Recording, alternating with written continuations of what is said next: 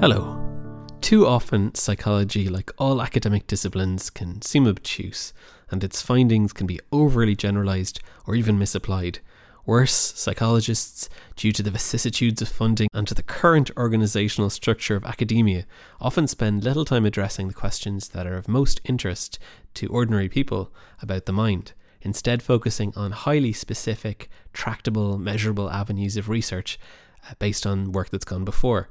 In this series, my co host psychologist Dr. Andrew P. Allen and myself, writer and broadcaster Gareth Stack, take a look at some naive everyday questions about human beings, their brains and minds, and attempt to shed psychologically informed light on them.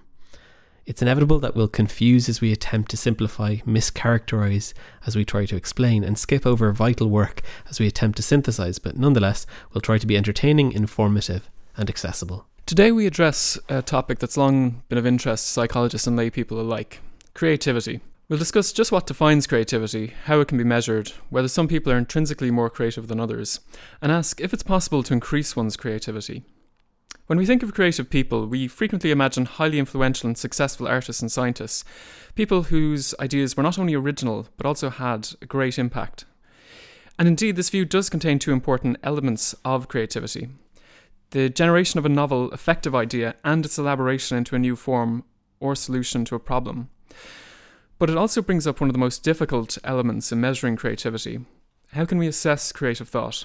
Truly original work may be so novel and so sophisticated it can't be appreciated in its creator's own time. Moreover, if we concentrate on studying genius, we leave out both the more mundane creativity involved in everyday life and the more numerous creative acts of creative professionals and talented amateurs in everyday life. Today, we'll try to square the circle as we discuss creativity in the first episode of Psychology in Mind.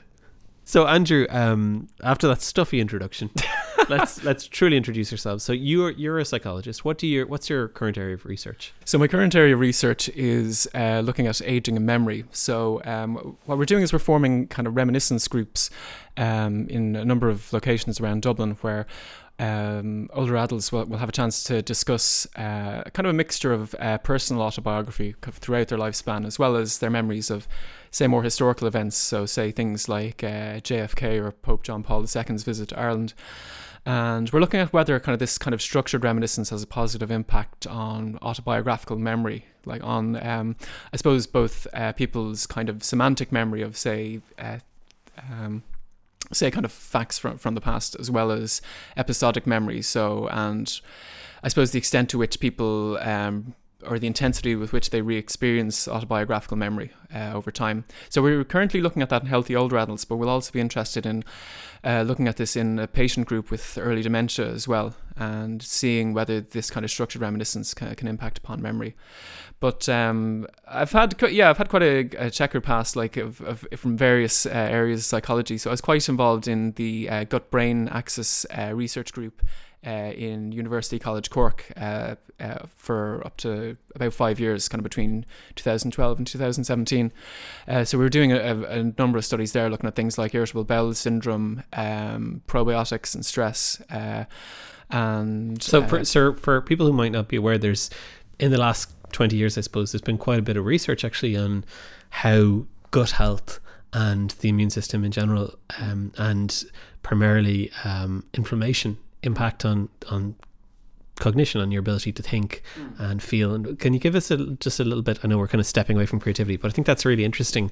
Just um, it, for anyone who's not aware of it, who might think of the mind the brain uh, being exclusively in the brain or the, or the central nervous system. Yeah. Uh, so, I mean, I, I suppose this ties in more broadly with the, the, whole idea of the embodied mind. So, psychological stress, which which often you know stems from social, uh, psychosocial sources, can impact upon the uh, the immune system. So, it can induce heightened kind of inflammatory activity. And I mean, this this in turn has can have an impact on the body.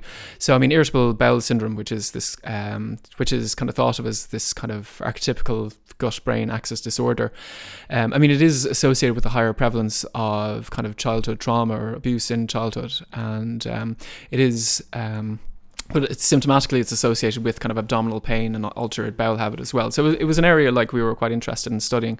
Um, and uh, Paul Kennedy, who was my colleague for, for a number of years there, who did, did a very interesting uh, PhD project looking at kind of the, the psychology of irritable bowel syndrome. So Has your work also touched on creativity at all? I suppose if I've been interested in um, the, I suppose, dual processes of, of creative thinking. So this idea that Daniel Kahneman, for example, uh, wrote quite a bit about type one thinking and type two thinking. So um, kind of uh, type one being quite fast, kind of uh, kind of the use of simple heuristics, and type two being kind of slower, more deliberative and logical thinking. Just to disentangle that a bit, because we're you know getting really heavy into terminology. Yeah. Uh, um, if if listeners have heard of behavioral economics, which is this Yes. kind of trendy new area in economics, uh, looking at how um, how people's cognitive limits they're they're the things that are intrinsically limited either in them because they're pers- their individual skills and, and intelligence and so on or limits as a human being uh, that we all share how those impact on our decision making so instead of being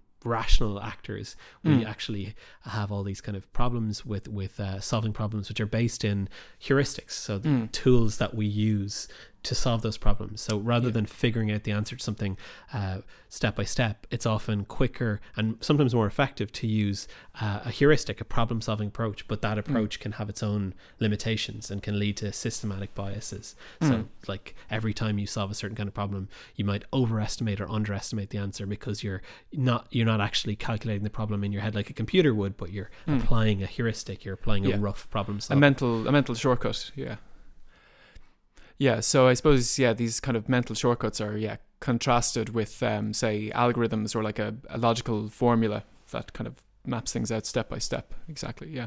So the way we've decided to deal with the topic today, uh, creativity, is to try and come up with spitball a few questions that people in general might have about creativity, and then to tackle them um, from a psychological perspective. So as we said in the intro, often psychology can really get very specific, like all areas of science. So rather than uh, psychologists doing a, a study on, let's say, how why are people creative, they'll do a study which is based on another study, which is based on another study, which is studying one very very specific aspect of problem solving, and it's not very um, objectively interesting and it doesn't really get at the bigger questions. So, what we'll try and do instead is we'll try and look at a few broad questions um, while applying real psychological research. So, the questions we've come up with are what is creativity? Is it actually possible to become more creative? Do people innately differ in creativity? Are some people more creative than others? Basically, uh, how we measure creativity and why creativity evolved. We'll just t- uh, touch on that very briefly. We'll look at the possibility of creativity in other animals.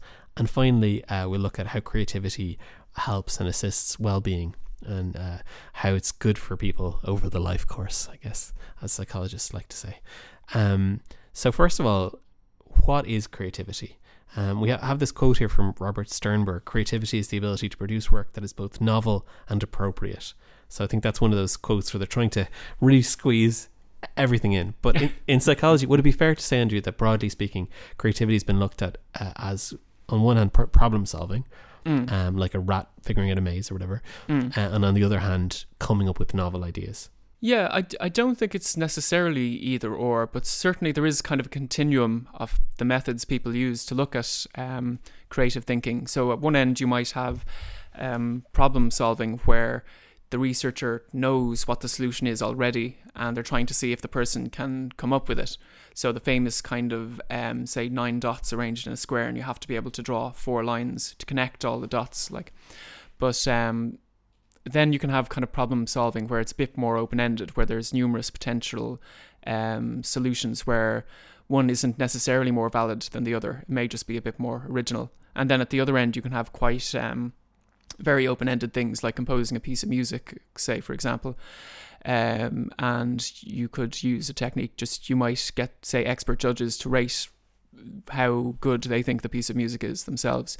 So I think, yeah, there's a range of. Um, uh, there's a range of, of the extent to which it's kind of uh, more uh, problem solving with a key answer that people are looking for versus very open ended kind of stuff. Mm-hmm. And, it, and I mean, straight away, before we even get into any of the research, there's already a question there about whether these are the same kinds of things at all. Um, you- Yeah. You, know, whether solving a problem, like the, the one you mentioned where you have to um, connect dots, Mm. uh, uh, you mean you might perceive that as a very mechanistic task. So you Mm. come up with an approach to resolve it. But that could be entirely based on your past experience with mathematics or visual spatial reasoning. And there might be very little of what we would consider creativity involved in something like that. Mm. And at the, at the other end of the scale, um, composing a piece of music can be very mathematical, Mm. or it can be someone sitting down and playing and then melody emerging. And in that context, it seems like there's very little of the same kind of thing. There's very little reasoning involved. It's Mm. much more a case of whatever we might term inspiration or Yeah. association.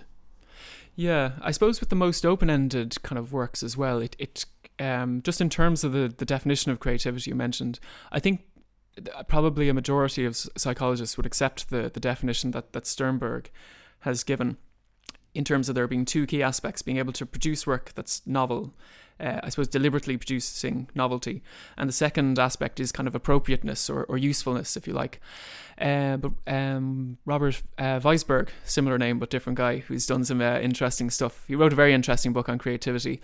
Has has made the case that um, we should really only define creativity on the deliberate uh, production of a novel outcome and not uh, worry about kind of appropriateness or usefulness.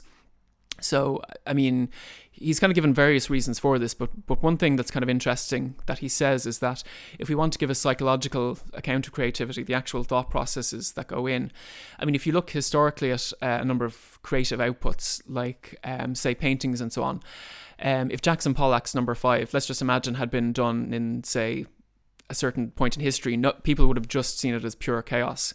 But um, so it wouldn't have really. I think a lot of people said it wouldn't have passed that criterion of usefulness. Um, but later on, I mean, you know, it would probably have been picked up later on as as you know this work of genius uh, in a, further on down the line. So. Um, I suppose it seems a bit incoherent to kind of talk about, you know, the psychological process becoming creative after the fact, Mhm, just because society catches up with it uh, afterwards. Um, And that's uh, that. Uh, you've written an article about this on your blog. Actually, you want to give your blog a plug?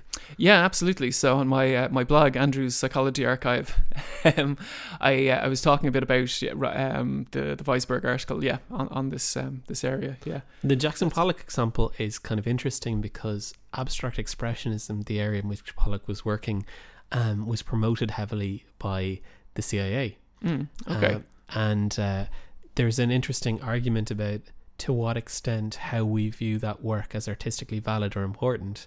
And I say that as a fan of um, Pollock's work. I've uh, really enjoyed it and visits to, to MoMA and, and places like that, um, where where you can see it in the flesh, where it has a completely different impact to just staring at a series of blotches on a you know in a documentary or something. Mm. Um, but there's a there's a big argument about whether the validity of that kind of work uh, and its importance in the history of art has been influenced heavily by its promotion as a tool. Because at the time, Soviet art was very figurative, Mm. and you know there was a promotion of art. It had a social good, and it was considered uh, in the U.S. in the intelligence community that promoting art that was kind of wholly capitalistic in the sense that it couldn't be said to have a um, there's no there's no um, argument that that a Pollock painting is making it is completely non-figurative that that kind of work subverted um, communism in a sense Mm. uh, and it was kind of an ab- abstruse argument but that was made and millions of dollars were, were put into promoting abstract expressionism Mm. um, and the work of, of painters like Pollock. So it's a, it's interesting it's an interesting question about would it have been would his work have ever been uh, evaluated in the same way in any other context, especially today as the art world has become um, entirely commodified to the point where art is one of the ways that the the quote unquote the one percent, the super rich, are um, taking their their money. There's a problem in the world uh, financial system now where there's too much money, which might seem ludicrous, but there there's too little, too few avenues for investment. So art, fine art, is one of the, the markets that is kind of so managed as to continually increase in value. Um, so that so you have all of this money being invested, and the heat or the uh, this is going seems like it's going off topic, but the point I'm trying to make is that the assessment of a work of art is at such a remove from any kind of quote unquote objective criterion, um, as to as to question the whole idea of how we evaluate creativity, creative work. And you could say the same thing in music. Music has become so commodified in the last 40, 50 years um, that the popularity of a work uh, and even in some cases it's critical assessment. So um, let's take a Beyonce album, which would be sort of universally uh, popular, relatively speaking, and also critically lauded. You might question to what extent the critical evaluation is objective or could is could occur in the same way outside of the cultural context. I think it touches on the work of Csikszentmihalyi, um, who um, talked quite a bit about this um, this model of I suppose you have the creative inter- individual, but they have to interact firstly with, I suppose, the domain, say music, for example, which is in terms of music itself, in terms of, you know, the, the notes and the, the pitches and so on, but then also the field in which they work, which is the other people who are involved. So the, the producers who decide what gets produced or kind of distributed, etc. So, um, I mean, the creative individual, I mean, I suppose there'll always be people who are auteurs who, who may or may not have a, have an audience, but most um, I mean, most of the when if you want to study creativity in terms of looking at these people who have been very highly successful, you're going to be looking at people who are working within a field, within a particular historical context, and um, yeah, I mean, it's the Jackson Pollock one is particularly interesting. Yeah, if you if you look at it from that kind of historical, kind of political context. Um, I don't think he was in MK Ultra, was he? Or? no. no. Okay. MK Ultra, of course, the uh, uh, infamous CIA uh, psychological experiments to to create a, a perfect mind slave Manchurian candidate. This sounds like sci-fi stuff, but it really happened in the seventies. The the um, CIA actually did try to break people's personalities down to see where their limits were, both for use as uh, in in making soldiers do things that they didn't want to do, namely kill people, and and also to to, to see how easily they could uh, manipulate large groups of people. This has always been a problem in psychology from the very earliest days of treating patients in institutions with all sorts of barbaric um, things like hot hot baths and electrocution up to today where there's still controversy over the use of uh, psychiatric drugs and uh, ECT and things like that. Okay, so to go back to creativity, um, so we, we started with the definition. So there there have been various models of creativity over time. Uh, mm. we're not going to get into the psychodynamic model other than to say that it focuses around sublimation of energy. So, so these are these are the kind of Freudian or neo-Freudian kind of ideas whereby yeah, people might have kind of negative or destructive impulses that are turned into something positive, right? In terms of, you know, you want to, you know, you want to kill someone, so instead you, you make a violent movie or something, or yeah, or you, or you want to have sex and you can't, uh, so you create a work of art which is on a to take an evolutionary psychodynamic perspective, uh, your motivation in the moment is because you're full of this energy, but your ultimate motivation is actually you're going to create a thing like a bird's nest that another bird will come along and see and go, "Oh, I'll hop in your nest. You've got a very nice nest," um, which will accrue status or whatever. Um, and there are, you know, there there's there's certainly um, something to those ideas, but the the there is a really basic problem with them, which is that um, creative individuals, especially the kind of highly creative individuals that you mentioned earlier, which are often studied in studies of creativity, tend to actually. Uh, one of the findings about them is that they tend to be more highly sexed. So the idea that sublimation uh, stands in for sex is, you know, a pragmatic point of view, it's just was not true. People who uh, who are highly creative tend to be um, more randy. Mm. But perhaps they're they're they're just so sexualized that they, they just can't be. they still have more that they need to supplement. More energy, yeah, even more energy that they need to pour into their, their artwork. Yet yeah. another uh, un- untestable hypothesis from from uh, from Dr. Freud. um, so getting to the more uh, cognitive theories, what, what what have we got uh, in the in the history of the study of so I, I suppose touch we could touch a bit on kind of problem space theory. So I mean we spoke about music, which is quite a handy, um, even though it's quite open ended. It it, it uh, I suppose if you think of kind of Western music, it is something that you can kind of uh, map out in a, conceptual space. So there's various. I mean, if you think about how music is written. You have various kind of rhythms, uh, you have numbers of beats, and you have various kind of pitches which are mapped out all very clearly. And um, I suppose this is something that could be quite handy for, for something like artificial intelligence, for example, in that it is something you could potentially it, it's something that's quite tractable for, for a computer program to kind of play around with. Um, now, whether it'll actually have the same emotional response to to um, music that it can produce is obviously another question. Um, but um, well, it's not really questionable because it won't. yes. But we, I mean, emotion is located in the brain, and we can point to specific uh, areas and specific receptors that are involved. And there's all sorts of questions about uh, where is emotion in relation to the activity that's going where's the experience of emotion but we can definitely say that if something doesn't have those structures then it, it's mm. not having that experience mm. uh, which is to say that the brain activity in response to emotion is not the same as emotion but without that activity there definitely can't be because it's not happening mm. and again it would be embodied as well so Right. uh, any emotional, a strong emotional response will typically affect other factors such as heart rate and um, even say it can potentially affect kind of gut activity as well. So it's you know it'll be um, yeah again it- it's it, it's not even reducible yet to brain activity as right, well. right. So and our experience of emotion is somatic. So a Mm. lot of what we term feelings are interpretations of bodily uh, experiences. So we, we, we think of emotion, I think, in a very sort of floaty way. Uh, but but the actual experience of an emotion when when when people study um, the specific moment to moment phenomenology of what a person is experiencing, a lot of those feelings are physical feelings, and a lot of how we experience them is about how we interpret the physical feelings. So sometimes uh, you, you might be you might have be familiar with bursting into tears when you're happy or something like that, and oftentimes the experience or the understanding of an emotion is as much about how we understand the physical feelings as the feelings differing.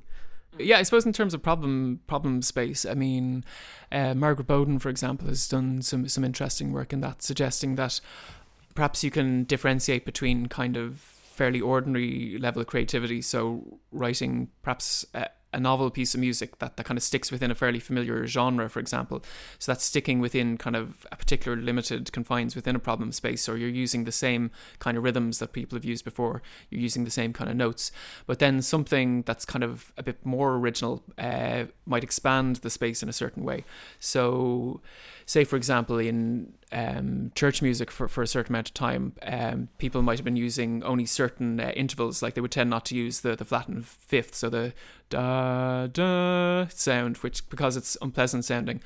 Um, and it wouldn't work often in churches because there's so much echo anyway. Um, it wouldn't sound so good. So when peop- if people start using kind of those intervals, so say Debussy, for example, would start using kind of all the semitones. So instead of using the kind of the major, just using say uh, a typical do re mi fa sol la ti do scale, he's using all the each individual kind of semitone. So it's a much broader palette to, to kind of to work with. So he's you're expanding the problem space, and that uh, allows for for a broader range of creative ideas to to come through.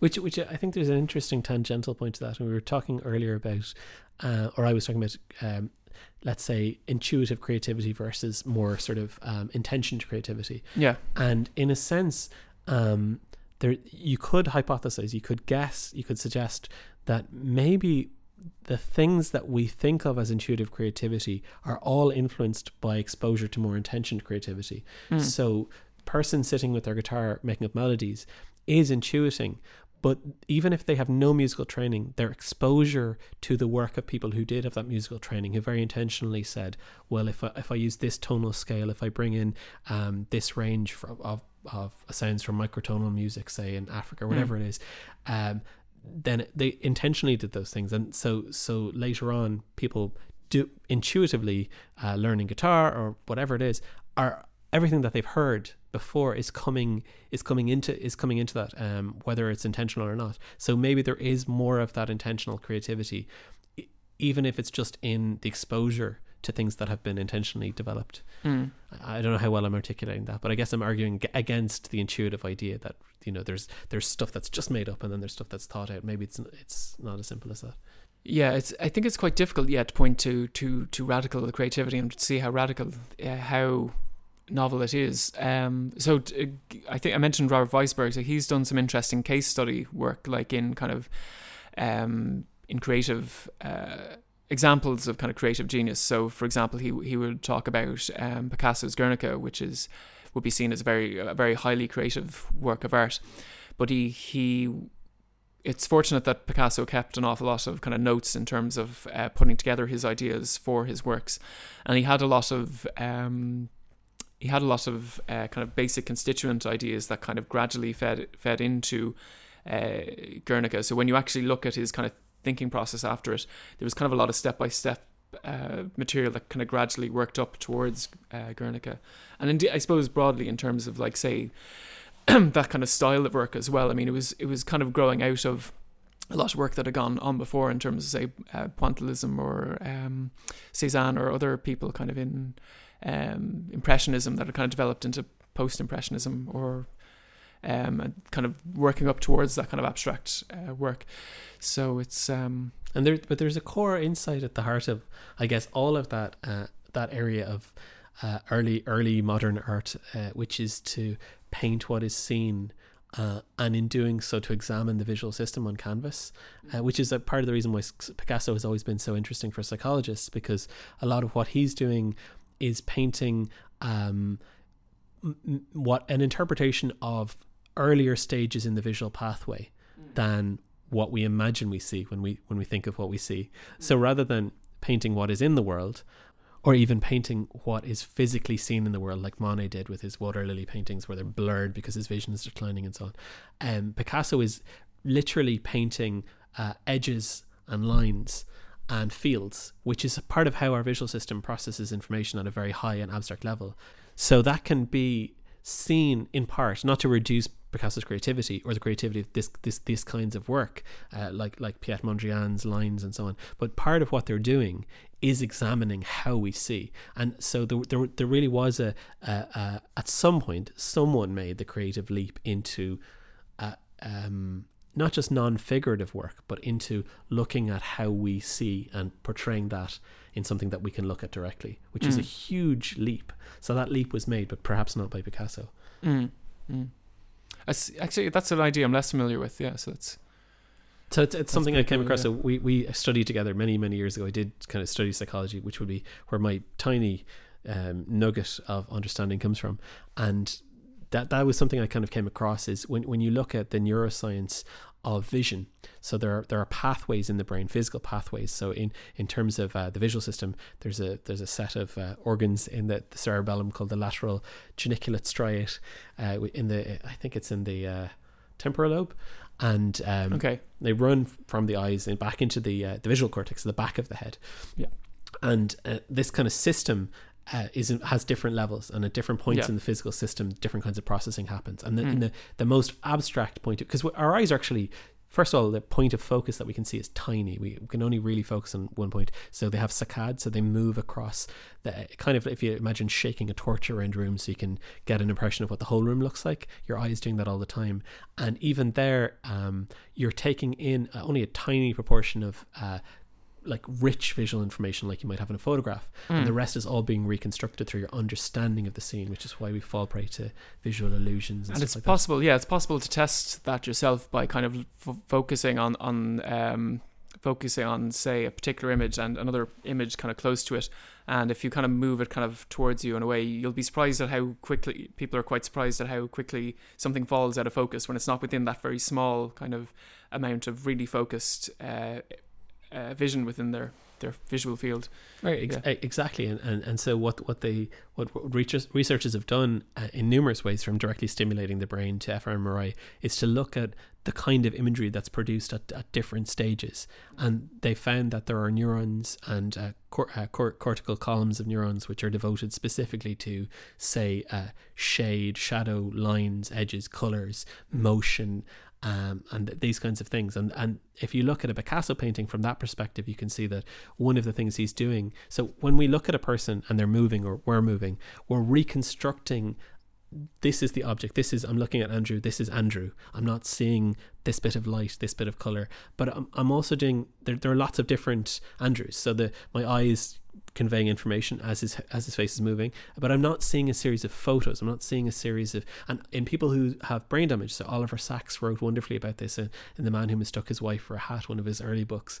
Um, different kinds of visual system brain damage that you might get from a stroke or a concussion can break different parts of these systems. So they sometimes they can see just a series of images. What Picasso's doing is he's showing uh, from a, a person from multiple perspectives. So you're seeing the side and the front and the back oftentimes at the same time, and he's he's doing things he's doing that for an artistic reason to convey you know the unity of a person and blah blah blah. But there's there's a visual thing going on too where this is something this is something akin to how we reconstruct a person from mm. all of these flashes at different levels of detail and at different perspectives um, I wasn't aware yeah I wasn't aware of that that aspect of Picasso's work and so yeah that's really that's really cool. Picasso the neuroscientist Yeah. Out now from Picador and all good bookshops. So I, suppose one one of the one kind of influential kind of aspect uh, within creative uh, theory is kind of stage theory. So um, we can talk a bit about that. So like um, this kind of goes back to the work of George Wallas. Like so, I mean the there's an idea that there's multiple kind of phases of creativity. So initially you have kind of a preparation phase where you're becoming kind of familiar with kind of the work in in the field, for example. So um, you might be looking at people who've done similar stuff uh, within, say, music, for example. And then there's uh, some people describe an incubation period, or say where someone comes to an impasse, so they've kind of familiarized themselves enough with um, with the work, and they may kind of hit kind of a roadblock or whatever. Then there's an inspiration phase where you come up with a, a new idea, and then subsequently there's kind of an, an elaboration phase where you're taking kind of the raw idea and then developing it more, so kind of tweaking certain things and playing around with it. Um, so if you've written, say, a song, for example, or you're kind of recording something, you might uh, try different kind of melodies, or you might try and even at a production level, you might try and make sort of the percussion sound different, or or what have you. Um, so those have kind of, I suppose, they've been quite influential. So there was the Geneplore model as well, was kind of. Uh, I think you were you were mentioning that as well, Gareth. But yeah, I, I think that that one's interesting, all of the, those models that you mentioned are interesting because they all have this period um, where the problem is not being actively examined. So yes. they all have a role for the unconscious. Mm. And of mm. course, for a very long time, psychology ignored the idea of unconscious or preconscious processing. But it's mm. pretty much universally acknowledged now that uh, a lot of thought is outside of conscious reflection. And that includes not just, you know, where I'm standing, how I'm moving my hand when I'm picking up a cup, but even things like solving a problem. Mm. So um, in the generative uh, explorative model, which was come up with by Finke, Ward, and Smith in the early 90s, um, there's two, fa- two distinct phases of creativity. There's the um, the the the spawning of the creativity and uh, the, what they called pre-inventive structures. So rough ideas that might not be a specific idea, but there'll be hints of an idea. So for music, it might be a hint of a melody, or for painting, it might be some kind of image, but it's not quite resolved. So that's that's built up. And it, it comes about through association. Mm. So there, there, it's sort of like a duck maybe looks a little bit like a um, a rabbit. So then you've got your hand, uh, your hand shadow puppet doing a duck rabbit. Um, to be, you know, to take a silly example. And after that sort of initial process, there's a an explorative process of um, interpreting those structures, and that can be like uh, as concrete as literally thinking them through, or it can be a more, you know, drawing lots of different little pictures, which are examinations of the idea. And then there's sort of uh, as with as with a lot of these models, there's this idea of um, a, a, percolation before the final idea is developed. And that kind of touches on the unconscious thing. There has been quite an interesting debate, uh, yeah, within creative thinking and problem solving around the to what extent the unconscious is involved. Um, so there is kind of that that idea that the unconscious might be actively kind of working on it. Um, if you come to this impasse or if you come to kind of a roadblock where you don't have any further ideas, there's I suppose there's other accounts as well, and I suppose a number of factors could could feed into it. Like so, for for example, you know perhaps the person just needs a break like there could be fatigue effects involved um, an interesting one which which may i suppose still leave the door open for unconscious processes is the idea of opportunistic assimilation so this is quite um, this idea is that say if you're working on a particular problem uh, and you know you've kind of you can't really work out what you want to do next uh, you go away and do some other things and while you're while you're doing something else you know you come across an idea say from a related field that give that sparks that kind of insight to, to kind of take you to the next level with the first problem you were working with um, so I suppose then that kind of brings up the question: Was the unconscious kind of prepared? To what extent was it prepared, or what to what extent was it kind of looking for um, primed, I guess, is the primed. Yes, yeah. exactly. Yeah. But the I suppose the uh, one another interesting element of that is the when we talk about and we'll talk about it a bit later what makes some people more creative than others.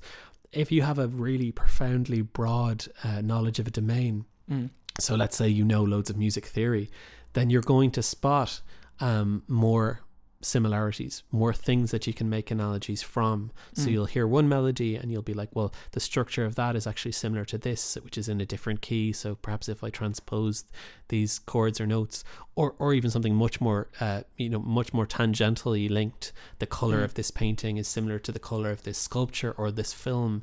And yeah. in this sculpture film, they use this way of telling a story. So if I, you know, and all that might happen unconsciously, yes, but it might yeah. partly uh, account for why people who have a lot of experience in area find it easier to make new work in that area. Yeah.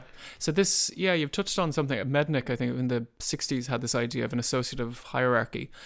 Um, so I, the idea behind this is that w- with some people, if they're presented with one concept, it, it tends to remind them maybe of quite a limited uh, number of things, uh, whereas uh, with other people, for example, if they're presented with a concept, it might remind them of a much vaster kind of um, array of kind of re- concepts that they feel are related.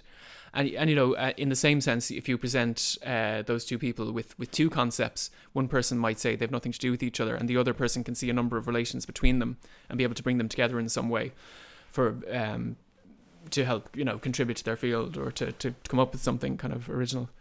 And and uh, yeah, and you can see that in um, yeah in what we're doing right now. So I'm talking about some things, and they're triggering thing uh, pieces of knowledge from mm. your research and work and yeah. you're relating them back. So even in the kind of discussion about this uh, associative creativity we're seeing it in, in operation. But mm. just just take a step back. And even doing that as well that was a second level. Oh! This is this is just inception in audio form. But just to take a step back a second. We're talking about the unconscious and creativity and just in my own work as a writer um, I, I was did a, a job interview recently um, one of the questions they asked me, which was really out of the blue, was where do you come up with your ideas? And I thought about it for a second, and I, I realized that every single one uh, of my ideas that has become a concrete project, so a play or a radio drama, without exception, uh, have all come from dreams. Which, okay. which is bizarre, really, because I'm, I wouldn't consider myself someone who dreams very often, um, yeah. or even particularly vividly. But occasionally in my life, you know, you know, 10, 20 times, I've had a super vivid dream that has seemed interesting in okay. and of itself. Not just whoa, that was really mad, but yeah. like there's something to this, and I've written it down. Okay, and, and developed it. So I mean, like, so you gave me, I, I got a shout out from my blog. So I, I remember the, the play you put on, Mic Drop, was mm-hmm, was mm-hmm. Uh, something I particularly enjoyed. So that was that was essentially this play about this kind of motivational speaker who has a bit of a, a, meltdown essentially. But but like, what what did you have? Can you remember a dream that, that kind of influenced that? Uh? That's a good counterexample. That one that one didn't come from a dream, and and the reason why dreams I find are easier to write from is because there's an emotional response attached, and oftentimes mm-hmm. I'll have an idea, and it's a really I'm like really interested. But yeah. there's no emotional valence, and I can't really create from that. But that particular play came from just my sort of visceral hatred of uh, bullshit. Okay. Uh, to use the so, academic so, okay. Well, so so so we'll leave that one aside. But can, can, can, you give can you give like a do you have a, a good quick example of, of yeah. something you, you did that came from a dream? I do. Uh, so there's another drama I did called uh, The Wall in the Mind, which is a, a radio drama series, and it's a it's it seems like a very sort of thought out thing about it's about a woman who she's uh, her partner goes missing just as the Berlin Wall falls and then 25 years later at the anniversary uh, she goes to Germany to try and find out where did this teenage boyfriend disappear to.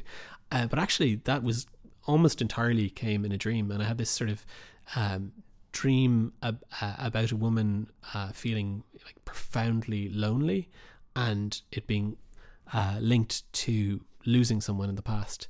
And it was something that I could relate to on an emotional level, and it was sort of linked in with Germany in some deep way in the dream. And I was sort of so inspired that I went to Germany to develop something more from the story and it kind of came together. So yeah there's a there's an example. So for me it's the emotion linked with an idea. Like it's something where i wake and i'm like that's a very strange it seems i can relate to it but it's also different to me. It's almost like it was it's almost like it was given to me.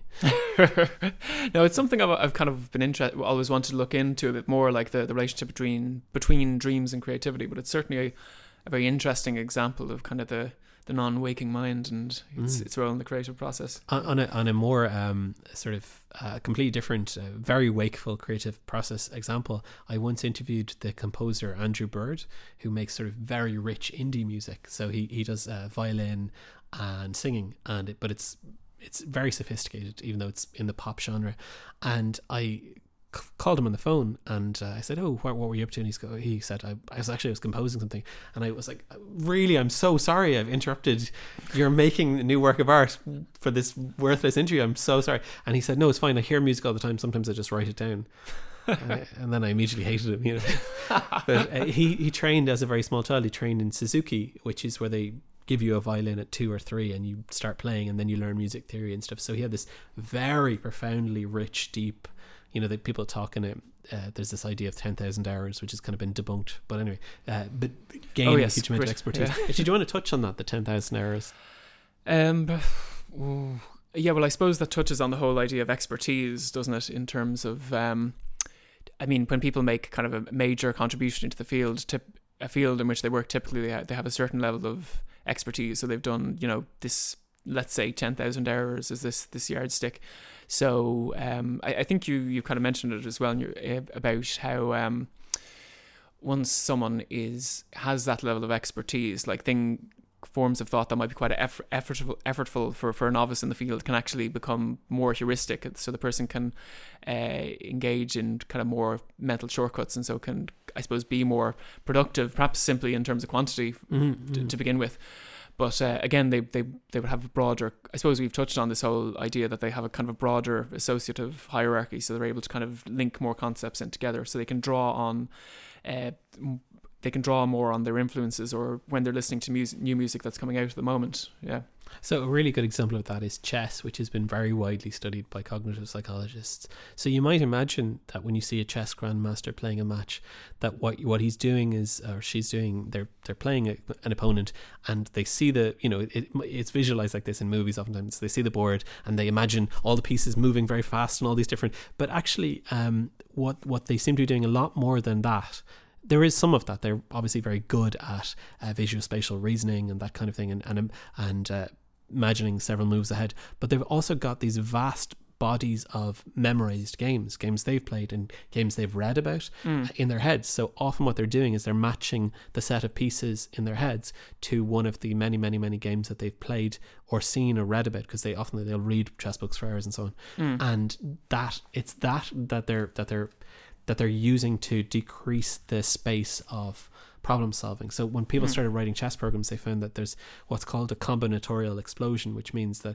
um, it's very easy to uh, for a computer to do one step in advance or two steps in advance, but it doesn't. The problem doesn't increase in complexity in a linear fashion. It's it's more than logarithmic. So very the more steps that you have in advance that you're trying to figure out, it becomes impossible to calculate even for a supercomputer. So the way humans were able to reduce down that that's problem space of difficulty was to just have this expert knowledge of all the games that have been played. And I may have I don't know if I dreamt this study, but I believe wasn't there some study where they looked at um, where they had chess players kind of play kind of games that had been played before, um, but then they, when they gave them sort of randomly placed uh, chess pieces on a board, they found them very difficult to work with because they hadn't kind of because the those randomly uh, placed pieces hadn't kind of come from any strategic form of thinking. They didn't look like a chess game that someone anyone would have played before. So they, and it, it, makes sense. Like again, to to relate to that from from a point of view of writing, it, there's a sense in which um, when you read something that's written, uh, let's say you're teaching a class or editing something, um, you're judging it based on this unconscious criterion of experience. So there's a, a sense in which you can say that a sentence is beautiful or, or, or a paragraph is beautiful or ugly, and it's not you can articulate okay there are there are too many adjectives here or uh, the scansion the stress on stress is, is wrong or something. But outside of that there's a sense of just recognizing it as cohesive.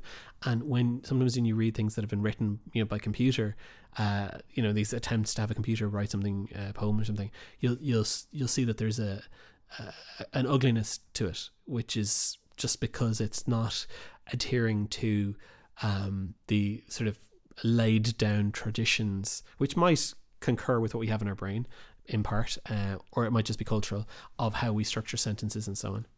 And it seems like a lot of that is just cultural because when, when people try to develop universal models of language, like Chomsky has uh, in the 60s, the more the more they look into it, the more they find that actually there are languages that have exceptions, that the structure is so wildly different that it seems like the core, even though we have parts of our brain uh, that are devoted to producing language and understanding language that the the the under the fundamental structure of language seems to be wildly diverse and it's hard to know what the human universals for language are which I guess it brings us to uh, a second topic. Uh, is it possible to become more creative? Is it, Andrew? Is it possible to become more creative? I think. Well, I, th- I think so. Yeah. So I think. Well, a lot of it comes down to motivational factors. So I think Teresa Amabile, for example, kind of has written quite a bit. Uh, I mean, this is fairly. It's probably kind of classic work from the eighties and nineties now, looking at kind of intrinsic motivation. So motivation that kind of comes to some extent from yourself versus more extrinsic mo- extrinsic motivation. So motivation, let's say, coming from say if you work for for Apple or something and they want you to be innovative, like they might be kind of putting you under kind of pressure to kind of come up with the the uh, ideas. So um, so let's say you're working for some some unnamed company and uh, they're putting you under pressure from from uh, from above from management, kind of to become more creative. Then let's let's say the, the motivational uh, factor. the uh, Q phone uh, eleven. indeed, indeed.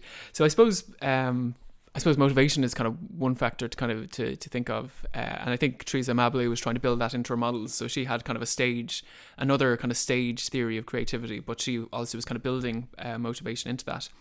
But I suppose if we if we go if we go back to what we were talking back about previously with kind of these kind of associative hierarchies, um, I think that you know people who who are, uh, tend to come up with, with more creative ideas do have this this way of kind of linking more seemingly uh, disparate concepts into something that can kind of work together. And one method that that um, a number of people kind of suggest in terms of trying to be more creative is to take kind of the concepts you're working with and try to bring in stuff that doesn't seem to be related Mm, to it.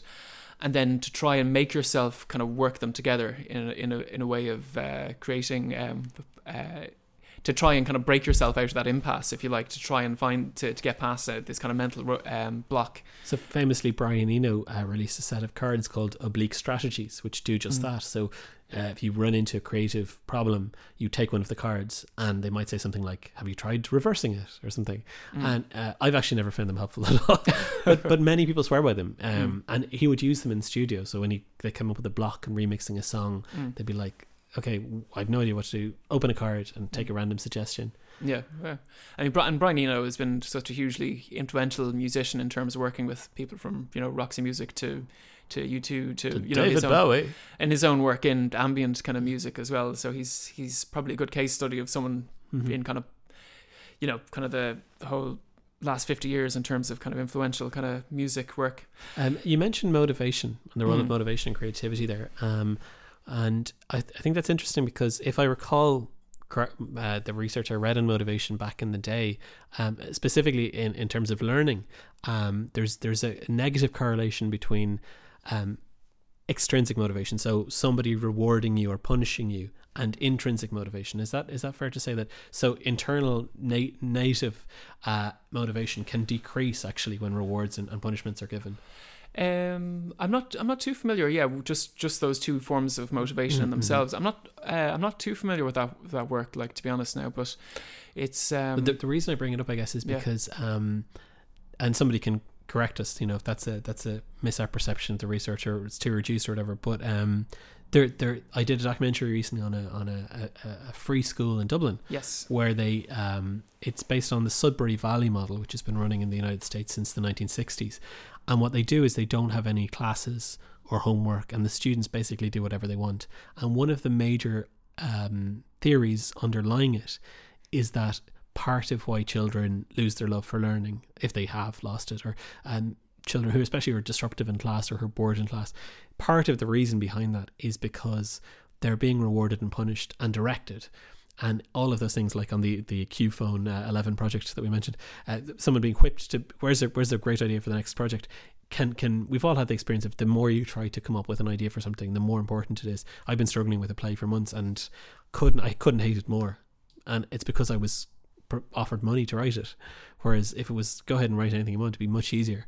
Um, so there's a sense in which that so the idea behind that school is that no rewards, no punishment. Children will develop their own internal motivation towards learning, and I wonder if that's appl- that gets applicable to creativity potentially. I think it touches on a number of it touches on um the measurement of creativity in terms of you can look at different um aspects of creative output. So you can look at um the originality of creative output but you can also look at the the kind of quantity so the number of kind of ideas somebody has so i think you know it's potential you know with, with a gun to our head i'm sure we could all come kind of come up with you know a larger number of ideas but um I suppose with that pressure, there might be the risk that some of the originality might be lost. The person might become more risk averse, for example, in their thinking. So they might, if they feel that they're under this um, extrinsic pressure, you know, pressure from somebody else, say from their manager, to come up, come up with a creative idea, they may be less likely to come up with something that's that's quite radical, but out of fear that it might be kind of rejected out of hand. Uh, so they'll probably try and stick with something that's quite close to what's gone before. So the problem, part of the problem constraints in the problem space are what management will approve, what kinds of things are liked. Yeah, And I maybe mean, we say we say management, but it could be things like producers, say, Hmm. and or you know people who kind of you know people who produce plays or films or the perceived audience even. exactly, yeah, And that's maybe that's part of the reason that there have been a few articles written recently about how Google can no longer innovate, and you could say, you could suggest that the the more restrictions that are added on to uh, the, the the problem space of Google's creativity. So for a corporation of that size, a new product, it's not enough for it to be successful. It has to be incredibly successful. Uh, same with Apple. For if they if they launched um, a new device, um, some new kind of tablet or something, and it sold, you know, ten million that would be terrible. You know, it needs to sell hundreds of millions. It needs to be a massive, massive success. So that constrains creativity enormously, and it, it gates it, I guess, in a sense. So, and that there's a there's a concomitant thing, which is that um, it might be that for let's say the iPad, let's say for sake of argument, the iPad two might sell a billion versions copies of it and the iPad 1 might only sell a few hundred because it would take until the second version of that for the technology to be usable or interesting or whatever it is uh, so that, that but that might never get there because where a small company can take the risk and iterate a bigger company needs an immediate success i mean these are i mean i'm talking in very broad hypothetical terms but i guess these are constraints on the culture of creativity rather Mm. than individuals creativity Mm. I suppose, yeah. I mean, um, breaking out of those constraints is easier to say than to do Right. as well. But I suppose, yeah, actually, just in the business world as well, I think one thing that's been used quite a bit is uh, Edward de Bono's kind of six thinking hats. Um, and interestingly, I had I did see a study there from, from a couple of years back where they did seem to find that the, the thinking hats were associated with more kind of original ideas. But the, I suppose it's an interesting case because I suppose the so can you can you outline what the I'll, thinking I'll, hats I'll outline what it is. Yeah. So I suppose what I, we were talking previously from quite an individual perspective, but the six thinking hats is more for kind of small group work, and so the the idea with that is that you have kind of uh, people people within a group, say a group of six, take on different roles. So say one person's wearing uh, the, the the the black hat, for example, is kind of saying, kind of they're they're saying, well, maybe that won't work because of this, maybe it won't work because of that. Whereas the yellow hat is saying, oh, that will work because of this, or this won't work because of that.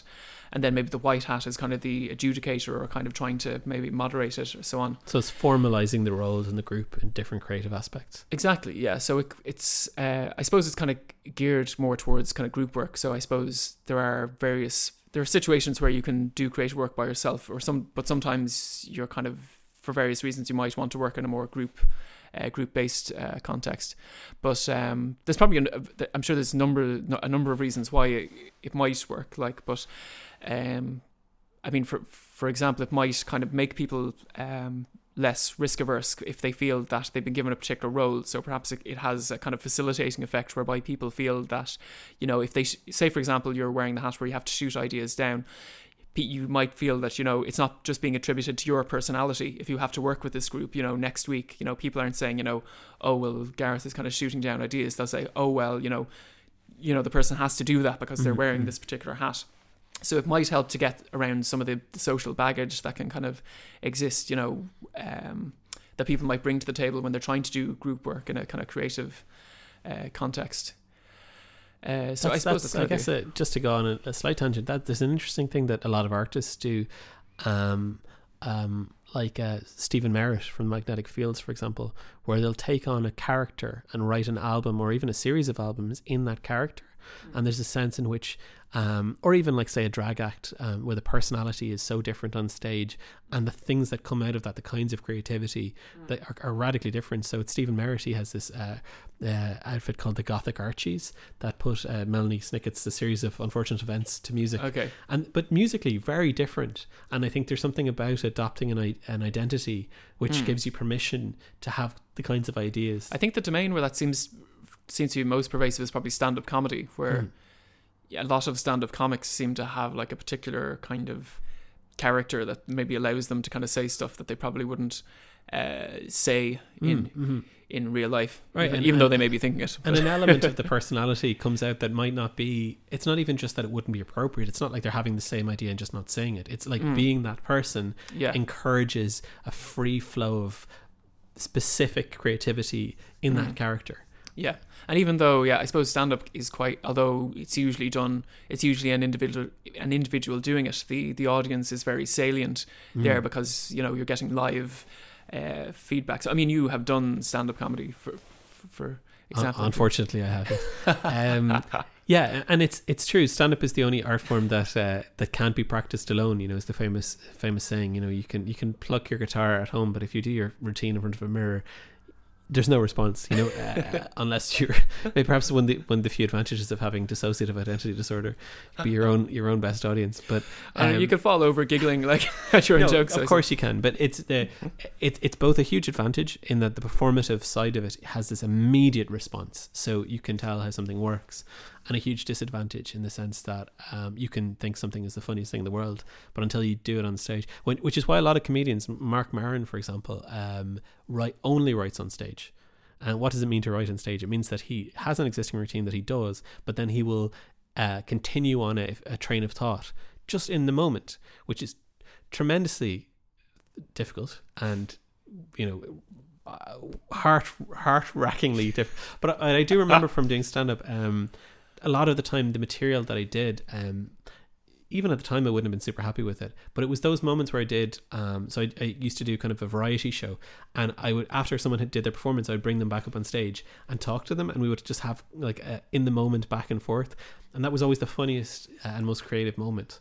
Um, but yeah, it's a it's a heart wrecking uh, pursuit. Uh, so I guess uh, any tips before we move on to the next topic on specific things? Is there anything that you've come across and what you've read about? Um, if a person wants to increase their creativity, whatever that means, that they can. Yeah, so I suppose just with what we were saying, perhaps like trying to juxtapose different ideas, um, perhaps to bring about what I said earlier about opportunistic assimilation. Like if you are experiencing like kind of a, a mental block, if you can kind of just find ideas that you can try and bring in and try and see if you can uh, somehow almost kind of push them into your idea and then see if that kind of changes it in some way or your understanding of it. Um, and then within perhaps a, a group context to try and to see if you can kind of take on different roles or perhaps have some sense where you can um perhaps where you can become less risk averse by kind of taking on playing a role if you like can can uh, that kind of work can be quite helpful i think Yeah, and I think there there can be a lot of creative, especially when it comes to elaborating an idea. Uh, having a game or applying rules, um, say just listing your listing the assumptions in something or listing versions of the thing that wouldn't work. These kind of things can can provoke um, uh, uh, creativity. I, I guess I would I would feel that when it comes to the original idea. Um, there has to be, and it's something that we don't really talk about here because it wasn't in any of the research I came across, but there has to be an emotional connection to the idea for it to be something that you will carry forward and pursue. And personally, I don't understand how you can impose that if it doesn't come naturally. Um, so if I was trying to, you know, make the new Q phone 11, uh, to do that creatively is very difficult because it's very hard to have an emotional response to a new feature in a phone or something. Um, I don't know. Yeah. So, so what I'm trying to say is, I guess I still feel that there's something, if not magical, then at least very difficult to operationalize, very difficult to make systematic in the initial production of an idea. But techniques can really help with elaborating on an idea. And you know, if you don't ever elaborate, then all you have is ideas, and ideas are of no value on their own. There's an unlimited amount of them. Um, they need to be made into a thing and uh, to to be of, of use. So we, we the, the next question is: Do people innately differ in creativity? So are are some people more creative than others naturally? And obviously, on a practical sense, they do. We know that there are Mozarts, and there's myself who can't, you know, play uh, Twinkle Twinkle on a piano. Um, so there are there are intrinsic differences, but why do people differ? How do they differ? Is it just because they believe themselves to be different? Is it neurological? Is it biological? What what do we know about how people differ in creativity? So I suppose we're, we're, we probably could touch on a, few things we've mentioned uh, already here in terms of things like associative uh, people who are more creative are likely to be able to kind of draw on a kind of a wider range of concepts when they're presented with a particular idea. It'll spark uh, more ideas. Um, I mean, there is, I, I suppose you might touch on this in kind of measurement, but like if you look at things like creative achievement questionnaires, which kind of probe people on um, their levels of achievement in various kind of creative areas, uh, you do see that it tends to be kind of skewed towards a bit towards lower scores. So a lot of people will have, have maybe had a few kind of creative ideas here and there, here and there, and then a small number of people will have you know a lot of creative output in one domain or um, or in multiple uh, domains. But I suppose the the whole genius area kind of taps back into this kind of expertise idea we were talking about, where a person has kind of immersed themselves, um, has immersed themselves in this area for for a very long time. And it is a bit, I suppose, it is it is a difficult question because it's a bit chicken and eggy in that you know the person. A person might have to immerse themselves in an area for a very long time, but then a lot of people do that. But then it would seem that then perhaps there's some innate kind of um, uh, propensity to kind of go that step further. Mm. And of course, Um, the, the counter example is that most um, most physicists, most mathematicians have their key insights and ideas early in their career rather than late in their career. Mm, So there's something about the flexibility of the brain early in life, mm, um, as well as exposure. So so uh, it's a combination of they've done some work enough Mm. to have an idea of the field, but but also there's something happening there which isn't happening maybe later in life. mm, Uh, and but but there, I suppose there's another counterexample to that, which is that um, if you think of the example, the idea of a paradigm shift, Thomas Kuhn's idea of how ideas in science change, mm. maybe the reason that they're able to have those new ideas early is actually because th- what they have learned, what they don't know, is as important as what they do know. So Mm. there's all sorts of assumptions that they're not making because Mm. they don't know too much. I suppose if, if you yeah if, if you mention about kind of younger research or thinkers as well, they may be less invested in existing paradigms within a field. So Or even aware of them. Yeah, yeah. Um, but I suppose you know you might. I suppose there's an implication of a, a limitation, kind of, in, in kind of older, more established kind of people within a field. So perhaps maybe it, it could be the case that they're having some of these ideas, but they don't realize them because they're too invested in a particular. That's another issue too, yeah, right? If you've built your career on a certain set of ideas, you're going to be heavily motivated to ignore a theory, even if it's your own theory, that contradicts or falsifies your earlier theory or makes it, um, which which would accrue with the idea that uh, I I know I, I don't have a reference for this, but I do know that in studies of creativity, uh, the arts differ. So uh, writers can often make their their biggest impact later in life, and their most more important novels, and the same with painters. And I suppose in those domains, unlike in say science, you're not making your old work worse with your new work. It's not Yeah. like your, your your new novel makes your old novel rubbish. It Yeah. falsifies everything that was in that novel. So there's Yeah. no conflict there. There's no Mm. um That's an that's an interesting point. Yeah, I hadn't yeah hadn't uh, hadn't really yeah I hadn't thought thought of it that way. so we uh we had we came across this this study on um uh the kinds of brain networks involved in uh, in creativity. Mm. uh, big C versus little c creativity. I love that di- distinction. Big C, like I, I, I'm sorry, I, I've really come up with a really important idea. Your idea is only a little, a little c. it shall be spelt in lowercase letters.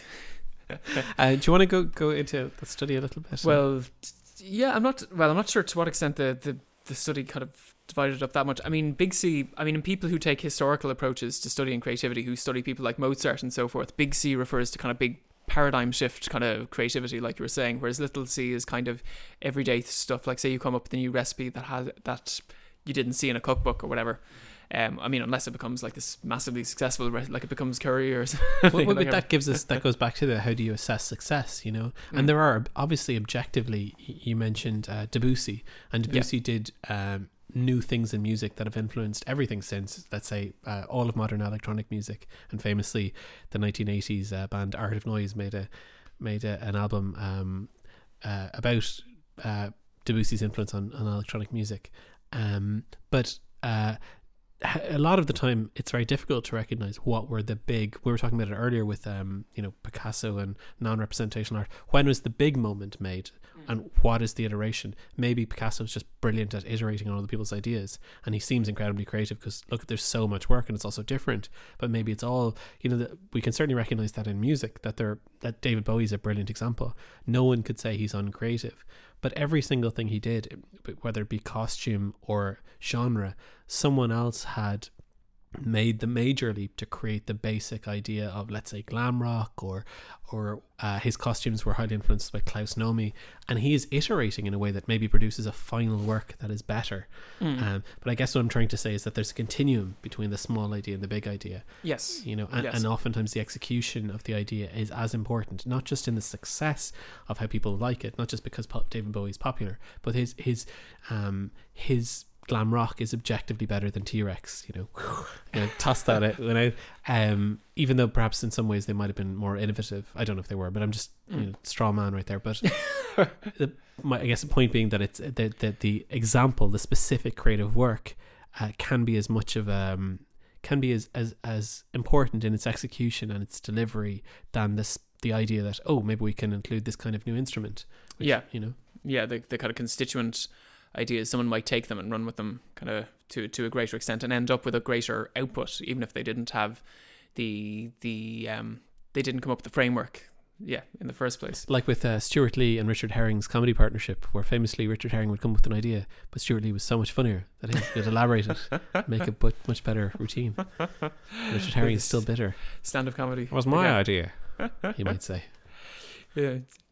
So I suppose, yeah, in terms of kind of looking into the, the brain, you, you kind of highlighted this this quite interesting study. So it was using fMRI, this kind of bra- imaging of different kind of brain networks, which was quite, which is quite cool because um, I suppose creativity draws on so many different kind of processes within the brain that you would you would only expect that it would involve a number of different networks as opposed to a particular region like the hippocampus or a particular part of the prefrontal cortex. So it's quite neat that they were looking at various kind of networks. So um, which have been implicated in other forms of, of cognition. Like you, so you've got yes. I mean, it, this particular study was looking at, for example, the the default network, which has been implicated in things like spon- spontaneous kind of thinking, or it sometimes seems to be activated when people are um, kind of daydreaming, for example, which obviously kind of comes back to to um, getting the raw ingredients of creativity. So like. when we, when we talk about a network in the brain, what Yeah. what are we talking about?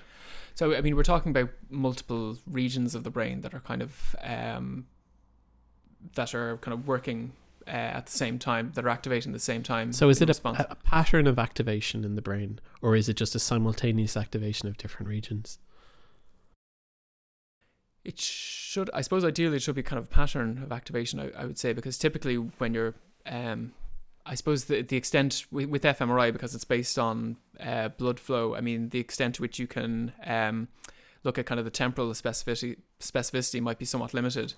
Um, So just to tra- translate that to English, uh, Yeah. fMRI is functional magnetic resonance imaging, and what it measures is uh, iron oxide in blood flow in the brain. Is that correct? Uh, Yeah, so it's looking at blood oxygenated blood flow, yeah, within so the brain. it doesn't it's- directly. Me- so when you see those pictures of people's brains glowing and this region, they're not directly measuring what's happening. You're measuring where the blood is going, and there are all sorts of issues with when that's happening. And and you say uh, temporal specificity. So what we mean by that is at the same time or when they occur in time. Mm, and it's very yeah. difficult to measure if let's say the, the uh, your visual cortex is is lighting up as they say the the moment where the blood flows into it can be very different to the activity and they're at different scales entirely the the uh, the the triggering of a synapse is very very quick uh, the flow of blood is relatively slow and there are real issues with, with that in terms of interpreting the results of fMRIs Mm. and, and there are lots of other issues with fMRIs too. Yeah, but but nonetheless, I think it's interesting that that the, this paper kind of that kind of implicated a number of different kind of networks within the brain, or a number of kind of um, uh, a number of uh, regions that you know have been found to kind of work, work together. So I mean, besides the default network, you have the executive control network. So I mean, this I mean, executive control is kind of an umbrella term that describes a number of different aspects of cognition, but it typically uh, is used to descri- describe cognitive control. So being able to actually carry out kind of planned behavior. So and then it, you also had the salience network as well, which is allow, allows for the switching between the default network and executive control. So it does um, suggest that that this kind of interplay between, uh, say, daydreaming, for example, or, or taking uh, these kind of raw ideas and then kind of actually using cognitive control to select which you like, that there is this. Um, this process is kind of instantiated within within uh, the brain as well, which is quite uh, interesting. I I think one of the findings um, of that study was that in quote unquote, you know, creative people, people who scored highly in tests of divergent thinking, Yeah. where come up like come up with lots of different uses for a hat or something, Yeah. and that those people seem to have more simultaneous activation between um, the default network and the uh, the executive control network. Is that right? So that they were they sort of seem to be able to daydream in a structured way, is Mm. to put it in naive language Mm. um, that they were being thinking in a free form way, but to a purpose more effectively. Mm. And I suppose, yeah, so that tie, that neatly ties it kind of into the whole ide- idea idea of why some people are kind of might be more creative than others. But I suppose, yeah, as well as that, you shouldn't think of it as a, a deterministic account or that it means Mhm. those that those people are just more creative. Yeah. So if you if you were able to kind of um, draw more on, perhaps if you were able to kind of look more at kind of different for a there, associations, even I thought you yeah. said if you were able to draw more moron. if you were able to draw Karl Pilkington, he has no executive network, just a default. so if you had perhaps if you had more um, if you had more uh, practice for example in in having this kind of daydreaming or trying to draw different kind of disparate concepts together and then select different ideas from them that you would um, be able to essentially show the same Mm-hmm. activation over time although that's i suppose that that's something else that that probably would need to be investigated further i think but um So, That so is- moving on, um, there's also this idea of uh, this is uh, sort of a little bit less scientific, but um, there was a book written in 1996 called "The Work and Lives of 91 Eminent People," which, which is a very it's a very kind of old fashioned idea, the the eminent person, um, where this guy uh, Mahaley. Csikszentmihalyi. so Csikszent- so Csikszent- Brilliant pronunciation. I was I was struggling. But uh, yeah, Csikszentmihalyi w- uh, was also, I think we mentioned him earlier as being responsible for this idea of the creative individual has to work within a particular domain and then also deal with the field. So the, you know, say the movie producers, the, you know, with, with film is a very collaborative example. So they have to work with, say, film editors as well as if you're a director and then with, you know, screenwriters and actors and so forth. So, um, so it's quite interesting that he yeah so but he he did it was interesting that he then focused in on the creative individual as well after having put them in that bigger context.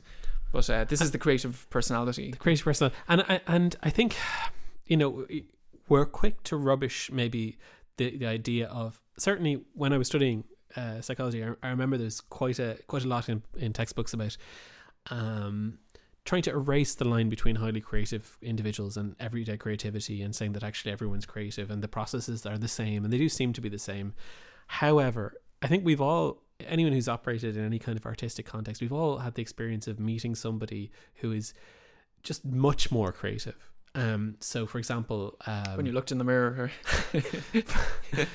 well, I didn't, you know, I, I, I like to keep a modest. Uh, no, and, and I absolutely wouldn't include myself. in. I do find creativity often very difficult, and I have bursts of creativity. But I have I've met people in my life, um, uh, and the example I was going to give was, um, I think John. Uh, John John Waters meets Little Richard in his book Role Models. And he's not being creative at the time, but Little Richard is famously, you know, brilliantly creative all of the time. And we've Okay. all we've all met these people in artistic contexts who can say sit at a piano. And uh, Paul McCartney is another good example. Whether you like him or not, he has this ability. I've seen him do it in documentaries where he's talking about something and he sits down. and He's like, "Oh, this is how you write a song," and he just you know he starts playing an E chord or something, and then he's, "I'll just do this with the other," and he has a beautiful uh, and very aff- affecting melody immediately.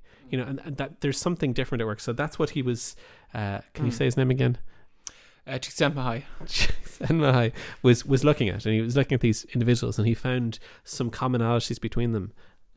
Um, so, how do we measure creativity? This is I'm going to completely defer to you in this one, Andrew. What what tools and techniques are used to study creativity? Yeah, I suppose I could, I could touch on, on a few of them. So I think, well, actually, previously we mentioned the uh, the creative achievement questionnaire. So you can have kind of self report forms. So just to, that's that's the the questionnaire I'm most familiar with. So it would involve a number of different domains. So say.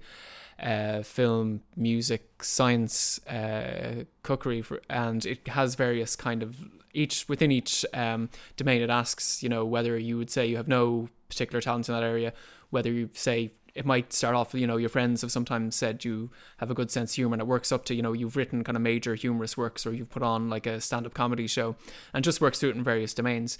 And so it's kind of, as a self report form, I, I kind of, I, I do kind of like it because I suppose a lot of self report forms are based on quite difficult to quantify things like emotion and so on, whereas this is a self report form about a lot of it is is fairly kind of objective behavior stuff like you know asking you know whether you've published a scientific article for example or whether you've written a piece of music. Most people know whether they've done that or not which is which is quite handy. And it does have like um, something at the end to kind of uh, where you can just fill in any other domain that hasn't been mentioned uh, within the kind of standardized format.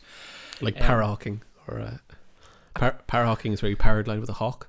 Ah, very- Presumably, Very good. very creative. or, or weightlifting or Or chess boxing. chess boxing, absolutely.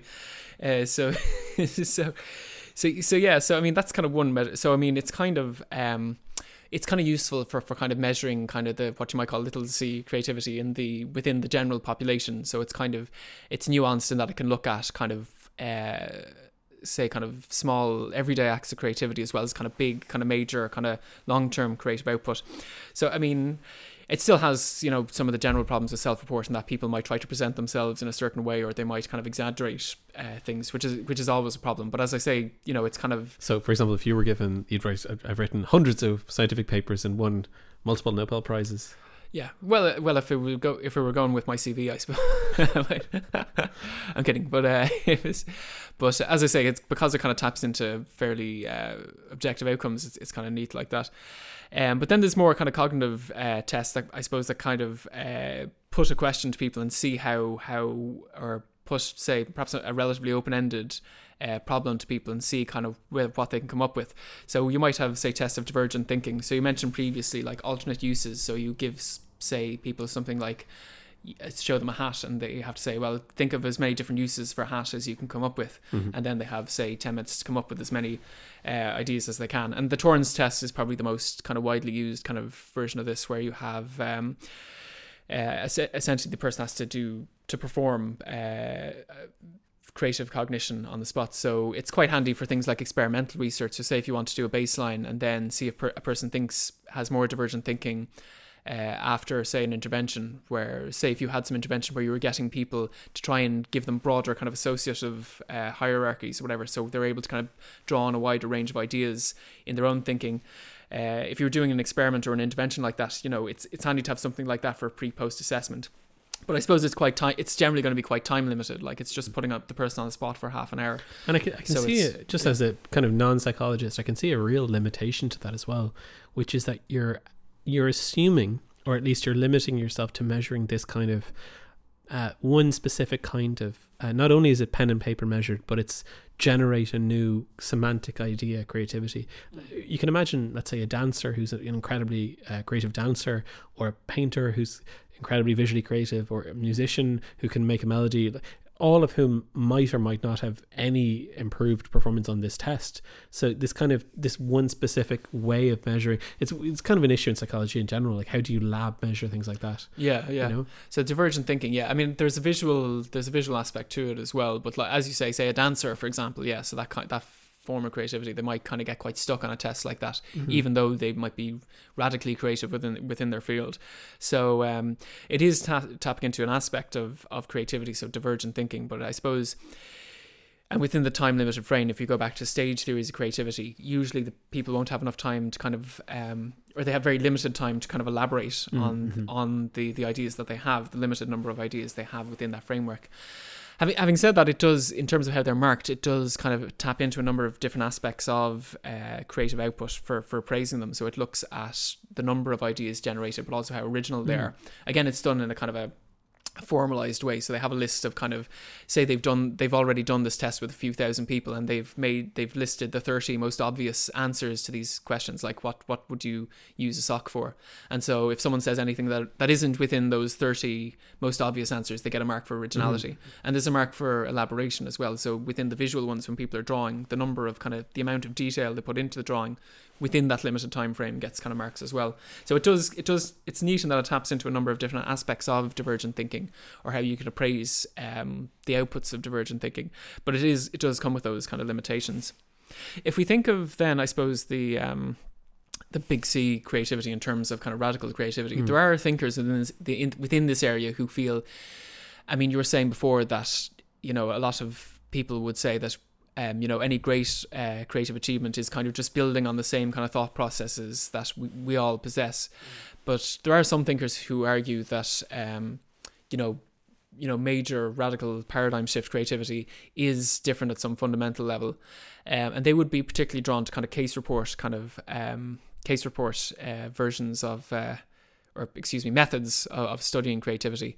Um, now, I suppose you don't have to be within you don't have to be within that kind of frame of thought to use uh, case reports either, but it is. Um, it is quite a distinct form of uh, studying creativity. So you're essentially taking um, someone who's been you know radically creative in within their field, like Picasso, for example, and uh, trying to show how their ideas were how they came up with their ideas and so on.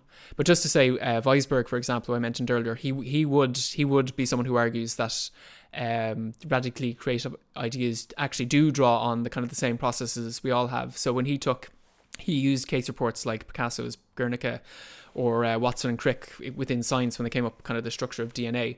So he was um, uh, he was you know uh, using those case reports to demonstrate how it is possible for people to have you know major uh, contributions to their to their field that influenced you know people around them, but to to come up with those ideas using kind of quite step by step kind of uh, cognition.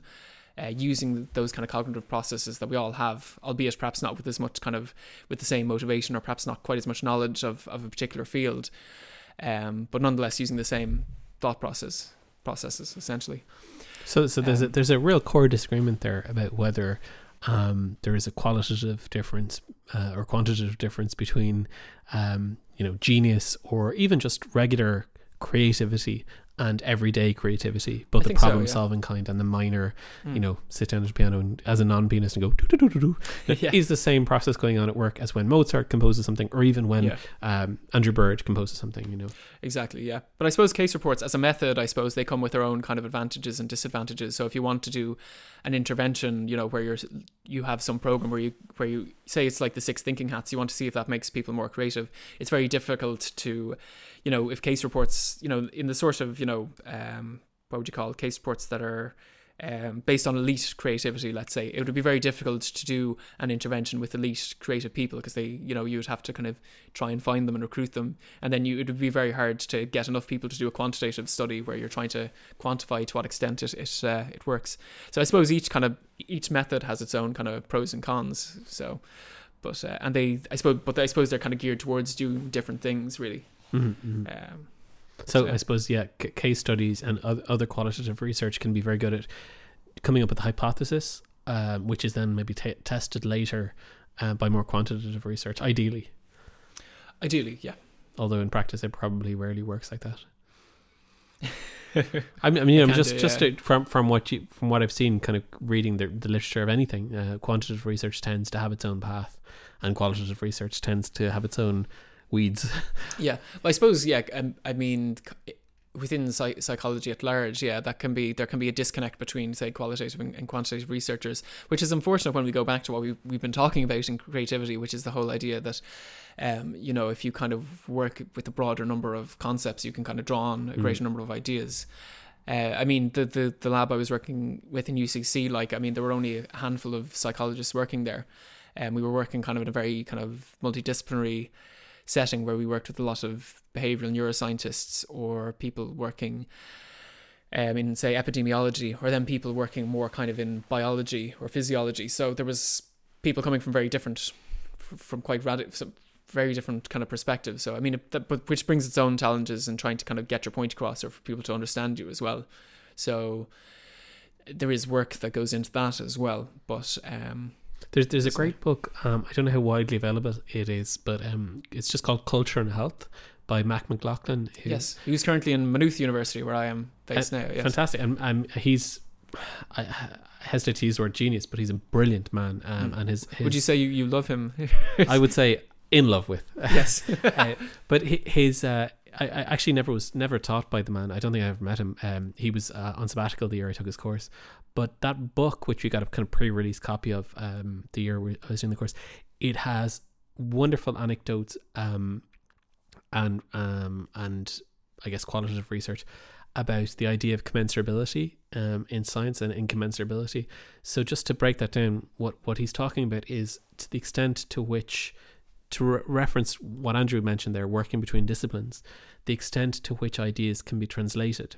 So there's this traditional idea in psychology, especially in personality research, that terms might shift over time in their meaning, but ultimately they refer to uh, specific things. So we talk about extroversion exists, it's in people. So, say in the big five trait theory, which is one of the big personality theories, we have openness, conscientiousness, extroversion, anxiety, neuroticism, and uh, it, there's this idea that these things exist in people and you might have different language for describing them or you might just, you might discover them or not discover them. But what what Mac MacLachlan gets into in his book is that that isn't necessarily the case at all. And uh, there's a an anecdote I think in the in the book uh, about trying to compare between um, sort of think Javanese psychologist's perspective and a Western psychologist's perspective, and discovering that none of the things they were studying were comparable um, for all sorts of fundamental reasons that meant they could never be comparable. And there's a really interesting idea there about to, to what extent psychology is studying real things about the person and to what extent it's studying things that the tools of the psychologist allow us to study which comes back to the whole idea of this program and whether psycho- what psychologists study what what um, resemblance that has to what people might ask about themselves or want mm. to know about the person personality. Mm. And and there's a, another there's a podcast um, called War College, uh, which studies um, the war and technology and stuff. And they had an episode recently about DARPA, the Defense Department's Advanced Research Division. And what they pointed out was that that was initially founded as a way to solve problems. So, say in the Vietnam War, they were like, "Well, we need this kind of weapon, or we need we need to get into space." Was one of the reasons DARPA was originally founded was the space program. But now it's become politically its own entity, and it works away on its own things. And there's a difficulty with that with all disciplines in mm. academia, where they they start studying not what is useful for society to know necessarily, but what is what is tractable, what can be done using the to- tools that are available, mm. and they sort of drift away maybe from the most useful things. Anyway, that's a that's a huge. But tangent. if you draw that, if you draw that back to creativity, I suppose specifically, like I mean, and I, you know, I would certainly see myself as studying within a Western tradition, and the examples I've drawn on come from Western canon, certainly. So so it is kind of and i suppose western modern canon as well so it, it kind of if you read kind of i think it might have been well if you read various people who look further back in Western history at creativity and how it was mm. understood, I, I, suppose the the idea of the creative individual. I mean, the, the creative personality is highly individualistic. Uh, even even with group processes, it's tend to, to be seen at an inter individual level. Um, but I, I mean, you can imagine kind of. Um, you can imagine kind of other kind of societies where, where creativity is not seen as located within the individual or or even within um, humans, but as something that comes from a kind of a supernatural place. And I suppose you know I've I've never really been immersed enough in that idea to really understand how that would affect your trying to understand um, the idea of creativity. Mm-hmm, mm-hmm. But a question, you know, a que- even a que- asking a question like how does a person become more creative might seem incoherent from that kind of uh, framework. Right, or even even a society where even taking away the supernatural aspect, where creativity is something that exists in the group or in the discipline, mm. say that that that it that is you, you go and you tap into the discipline. That would be a fundamentally different way of thinking about mm. it. Or even the idea that you know, creative, creative in scare quotes commas output should just be a trade and that you should stick with um you should stick with the previous work of, of masters mm-hmm, um mm-hmm that you should and that any anything that kind of diverges from what's gone before might be seen as just negative or kind of a misuse of, of your skills. Again and or an idea like that again would disrupt a lot of the kind of questions. Briefly we have a little bit on creativity in animals. Um, so there's there's some research at UCC I think that you we're both animals like but you know in, in other in non-human animals. Of course you literally transform into a non-human animal twice a, twice a week but that's that's as maybe. That's another topic for another day. so there's a UCC study on uh, research in cr- creativity in non-human animals. Yeah, so I mean, John Quinn, who works in uh, uh, in UCC, has has done some uh, interesting work in um, in birds, like who who is. He, I, I suppose he's kind of coming from an evolutionary perspective, and I, I, re- I really don't um, understand kind of really the nuts and bolts of it. But he has done some interesting work demonstrating that um, that the birds he studies are kind of capable of, of, kind of problem solving. So he what he'll have is he'll have a, he'll have a rig where there's like say a, a sort of a structure where the the, the bird has to work out that it has to uh, pull a lever to kind of remove a platform so that some tasty food will drop into um will drop into somewhere where, where it is accessible to it. So previously it wasn't able to get at it until it kind of worked out how to pull this lever. But I, I kind of found it quite interesting in that uh, he found that like about half of the birds he studied were able to kind of solve the problem and half weren't. So it seemed to be suggestive of kind of an individual differences kind of within um, within kind of non-human animals. So I suppose a lot of people who own pets will kind of say they have a personality or, or what have you. But it's it's kind of int- uh, it is interesting to see kind of individual differences, like in kind of cognitive uh, ability within. Um, uh, those kind of uh, animals, but also just the fact that some of them can display this this kind of uh, this ability to to solve problems. And if I So- remember correctly from the, I just kind of brow- browsed the study, but it was the, um, there's a, a an inverse relationship between dominance and uh, dominant individuals and individuals who are doing more creative uh, behaviors. So this kind of pondering a problem and solving it, and then getting the food, um, was something that the less dominant uh, animals were doing, and that the more dominant were were kind of brushing in and exploring the space, but Mm. not solving the problem. Yeah, I suppose within this area, we always, I suppose, we have to be careful about um, trying to second guess the level of cognition that you know non-human animals who can't report on their their thought patterns are kind of having. I mean, I re- realize humans can't always report on what's going on unconsciously or whatever, but um, I mean, within um, you know, say within behavioral work, you know, you, you often have kind of a non-cognitive account where the animal kind of just tries different things until something works, and eventually, if it keeps working, it keeps doing it without having d- had this kind of step-by-step kind of cognitive process of how it kind of came up with it. That But that said, there I mean the whole area of cognitive psychology, in part, came out of work in the 1960s, which confirmed that mice were g- getting through certain kinds of mazes in a way that couldn't be done through conditioning. So it wasn't the traditional learning approaches that you you know you, uh, you turn left and then you turn left again and you turn left again and eventually it's rewarded and there's a chain of operant conditions. So you perform a behavior, you're rewarded, you learn to do it. But there were some studies that confirmed that there were certain kinds of problems that were being solved and they necessitated cognition. They had to be the animals had to be thinking. And it's funny that even today people make the mistake all the time of of uh, not so much in psychology, but in other domains, they mention the idea that oh, we have no idea what goes on in animals' minds, and we do know that that thought occurs, and I think affect is pretty much demonstrated as well. In other words, emotion, because the same brain structures are, to use the the imaging term, light up. So we we, we pretty much do know that animals have both thoughts and emotions, whether they have. Uh, consciousness is a whole different question because consciousness is, involves the idea of being aware of oneself, and that's a, probably something that can't be confirmed. It certainly hasn't been. But those kinds of things, thoughts, we do know that they have. They just can't report them, as you as you said. Yeah, so it's uh, it is yeah, it's a complex question, but yeah, they do have um, trying to think about the actual um, cognitive process they're going through is yeah, is quite complex, indeed. So I suppose it kind of ties in with the um, the whole idea of evolution and uh, creativity as well, which is again kind of my area of expertise. But um, did you want to kind of talk a bit about kind of Steven Pinker's stuff? Or Yeah, no, I suppose just in a very, very broad sense, um, without going into any research because I basically didn't look it up.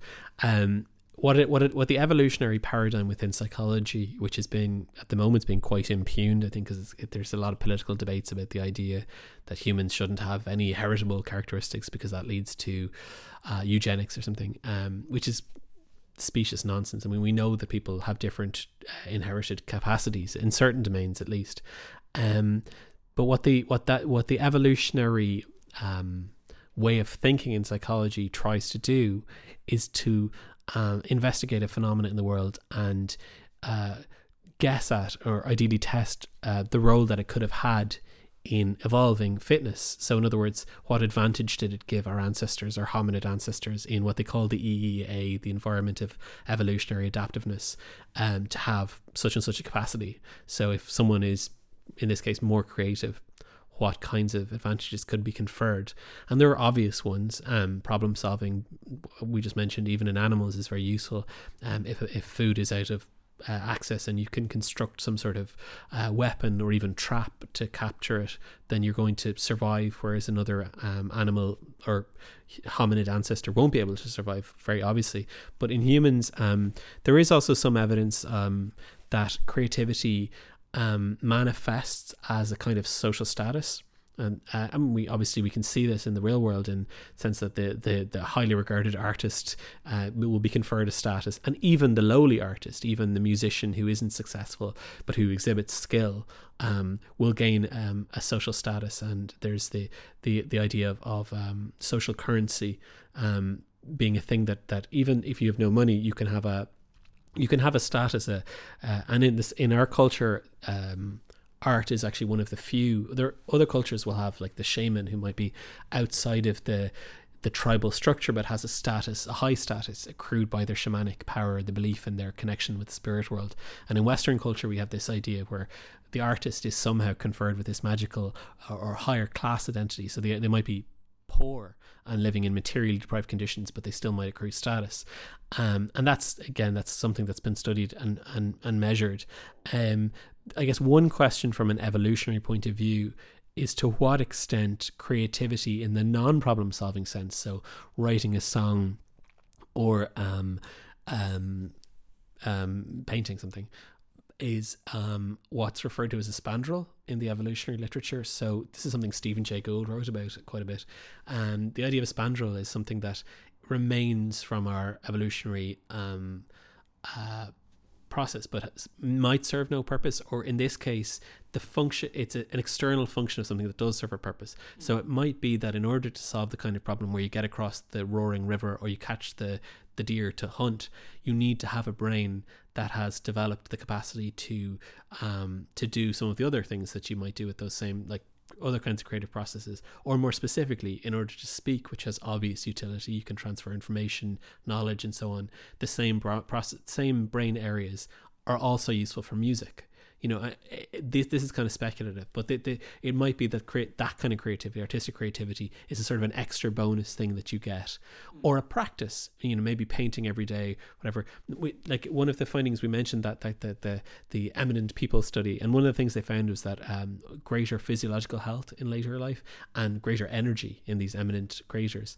So it might be that you tend to be more creative when you have lots of extra energy. And that also ties into evolution in the sense that uh, there are two kinds of selection at work in evolution um, sexual selection and natural selection. Natural selection is you, you know, you, you persist, you are more healthy and whatever. Um, and, and sexual selection is you reproduce more effectively. So you, you could be very physically healthy but not able to reproduce if you were sterile, for example. Um, but you, so both things are at work and sometimes in competition. So, for example, really concrete example, peacocks will have this ludicrous tail, which is uh, you know very beautiful, but very energy inefficient for them to grow this enormous plumage. But it's necessary in peacock quote unquote culture to impress the, their mates. And what it shows on an evolutionary point of view, and the reason why something like that would evolve, is that I, as a male peacock, have enough energy and enough ability to acquire resources that I can expend it fruitlessly on this ridiculous tail. And there's a sense in which you could interpret art as the same thing. You know, I have enough social status that I can live in squalor and paint paintings all day, or I have enough brain capacity that I can indulge in an activity that is perhaps objectively without worth, like writing a novel, but it will accrue me sufficient status that I will become very rich or famous. Um, so I'm talking in very speculative terms because I didn't gather a lot of studies on this before you began. But I guess that's a broad overview of an evolutionary way of thinking about creativity. Hmm. I think yeah, that kind of leads quite neatly then into the about whether you know creative art is all art is quite useless, as Oscar Wilde said, and you know the whole area of creativity and well-being, whether you know creativity is good for you or is it associated with kind of different. Um, I suppose problems with mental health. Um, I suppose I, I might one thing that I that I came across that was quite interesting. Again, using kind of a more case report uh, thing. Again, from, from, I keep I keep going back to the uh, Weisberg's work just because I, do find him quite interesting. But he looked at Robert Schumann, the the classical composer, who has kind of been retrospectively kind of diagnosed with with um, uh, bipolar disorder, I believe. So I mean, that's probably kind of a fraught area in itself. Like, but in any case. Um, he, he took an approach where he was kind of assessing uh, Robert Schumann's work, looking both at the number of works he created, and also he he used kind of a, a heuristic, you like, a kind of a, a shortcut measure of their uh, quality by looking about at how frequently, say, the works had been performed, or how many recordings there were of it. And what he found was that um, during, say, periods of Schumann's life where he would have uh, going through relatively manic phases, he produced a greater um, quantity of work. So he was putting out more uh, compositions, but the quality seemed to stay about the same. So it was kind of, an, I thought that was an interesting approach where he was looking at how um, mental health problems might kind of feed into the creative process. And I suppose by teasing apart different aspects of creative output, he was able to kind of produce a more nuanced kind of account, which I thought was uh, kind of neat. Now, whether or not it applies to again, it's a case report, so whether or not that would apply to other people who who who suffer from from uh, bipolar disorder is another matter. But that, I think that's an intuitively appealing notion. The idea that it's um, the mental health concern, in this case, a mania, doesn't actually make the person more uh, creative, but it might enable a, a, creative person to be more productive mm. because they simply have more energy. Yes. You know, so so you, uh, at least in the initial stages of a of, of, of a manic episode. Uh, which which is obviously intuitively makes sense, and we and, and in the life stories of many writers, um, especially in the in the twentieth century, many great writers, uh, Jack Kerouac, Michael Moorcock, um, so it's just the, the, the list is endless, but I can only think of two.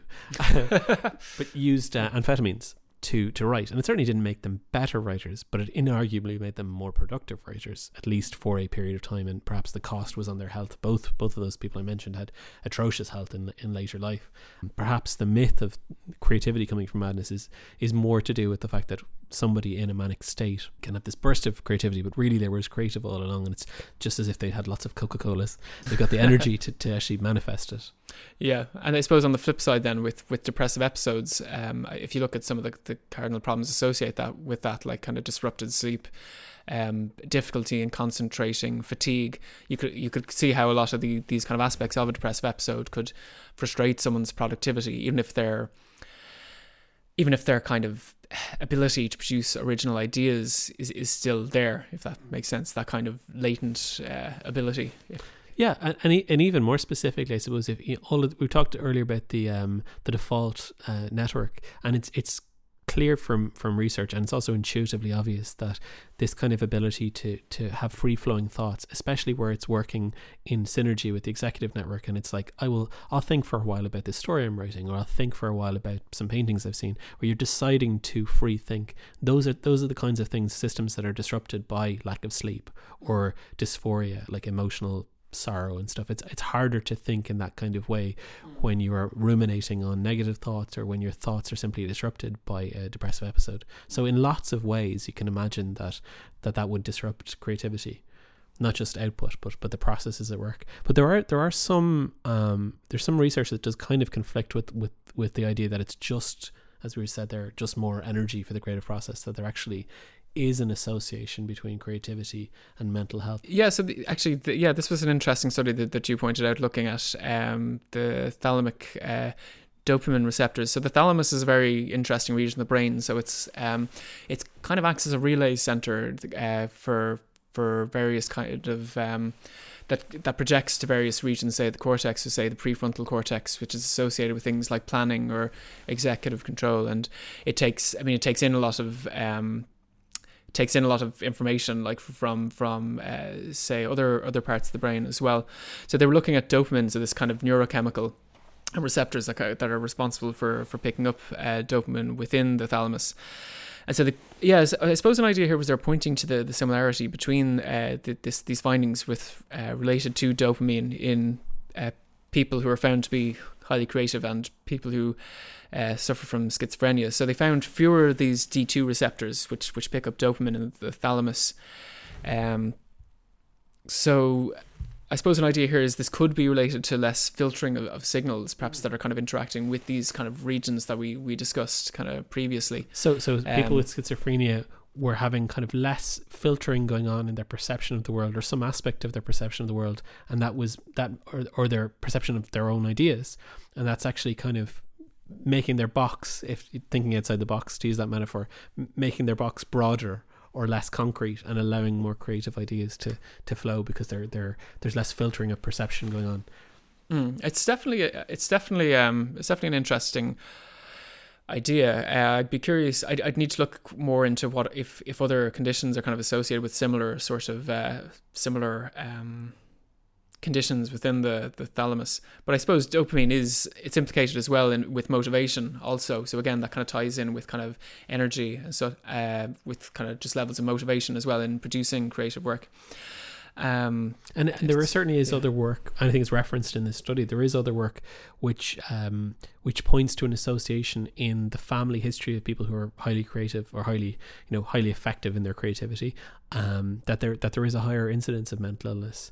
It's it's not as cut and dried as you know a, a very it's a it's a small association, but there does seem to be um, an increased prevalence of the genes associated with certain mental illnesses, specifically bipolar disorder and schizophrenia in the families of people who are highly creative. Yeah, it's it's interesting uh, what you're saying because uh, what, what we were saying previously about evolution in terms of um, yeah. So I mean that comes back to evolution. So people might kind of say, you know, would these kind of um, why were were these problems associated with mental health not kind of selected out kind of the human population? But like it, it just suggests there might be certain kind of um, patterns of, of brain activation or differences in the brain that are that do uh, that do have some kind of positive function that you might see to, to some extent in uh, within families that where there's a higher risk of say psychosis for example so some of some of the genes which might contribute towards mental illness might be preserved in the population because they confer an advantage, maybe even in other people who share them, but to they're not expressed in the same way or to the same extent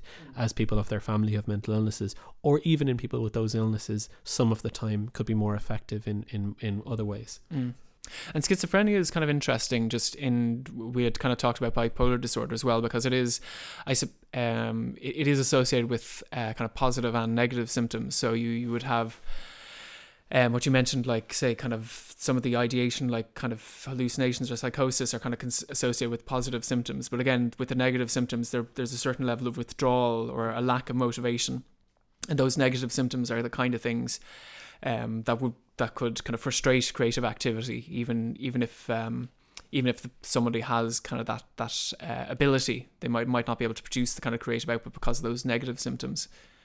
Um, And schizophrenia um, is an enormously complex disorder that is almost certainly many disorders. mm, that we've labeled schizophrenia. So it might be that there are uh, certain schizophrenic individuals who would have more positive symptomology, um, more hallucinations, auditory hallucinations, visual hallucinations, or things bordering on those, um, which might in some ways um, enable or affect their creativity, while there are other individuals, just as with bipolar disorder, there are different subtypes, so them who, who have very negative uh, symptomology and depression, and yeah, depression and depression. catatonia and so on, which which would be very antithetical to creative work. So that's that's it. Ho- hopefully, um, it was of interest, and mm, I we tried to walk the line, I guess, between being too uh, too using too much terminology um, that might be not understandable, or at least explaining terminology, uh, but at the same time trying to focus on real research um, rather than talk in a waffly way. Um, obviously, that's going to be uh, difficult for some people to comprehend, and other people find it tremendously patronizing, depending on the listener. Um, we have a few ideas for future topics, and we were kind of talking about maybe doing it on a monthly basis. Um, if you're interested, um, leave a comment at my website, garethstack.com, or um, you can email me at, uh, or actually, I'll just give my Twitter. You can tweet me at uh, just at Gareth Stack. You're on the Twitters as well, Andrew? I am, yes. You can find me at uh, AP Allen one, I believe.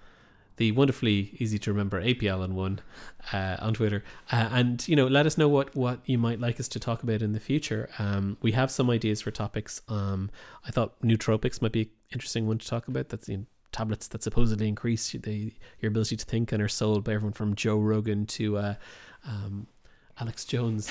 Quite a powerful uh, business interest in in these brain brain candies. There's also the replicability crisis. That's the idea that um, it's uh, especially in psychology, but in lots of sciences, that it's it's it's been discovered of late that actually a lot of research can't be replicated. Um, a lot of big findings being questioned um, now. Um, lots of things like this. We got lots of other juicy topics. So let us know what you might be interested in hearing about. Uh, what was was an issue for you. There were some minor sound issues I know today um, due to the setups of mics. I know it, it sounds lovely and clear, but it, sometimes there were some bangs and stuff. Hopefully, that's something we can sort out for the next time. And uh, yeah, let's hope you enjoyed it. Um, so this has been myself, Gareth Stack, and And myself, Andrew P. Allen. and do you want to give out the URL of your blog so people can read up on your? Uh, But yeah, it's just Andrew's Psychology Archive dot blogspot dot ie. that's you got that there. Andrew Psychology Archive.blogspot.ie, or you can check out garethstack.com for my work. Take care.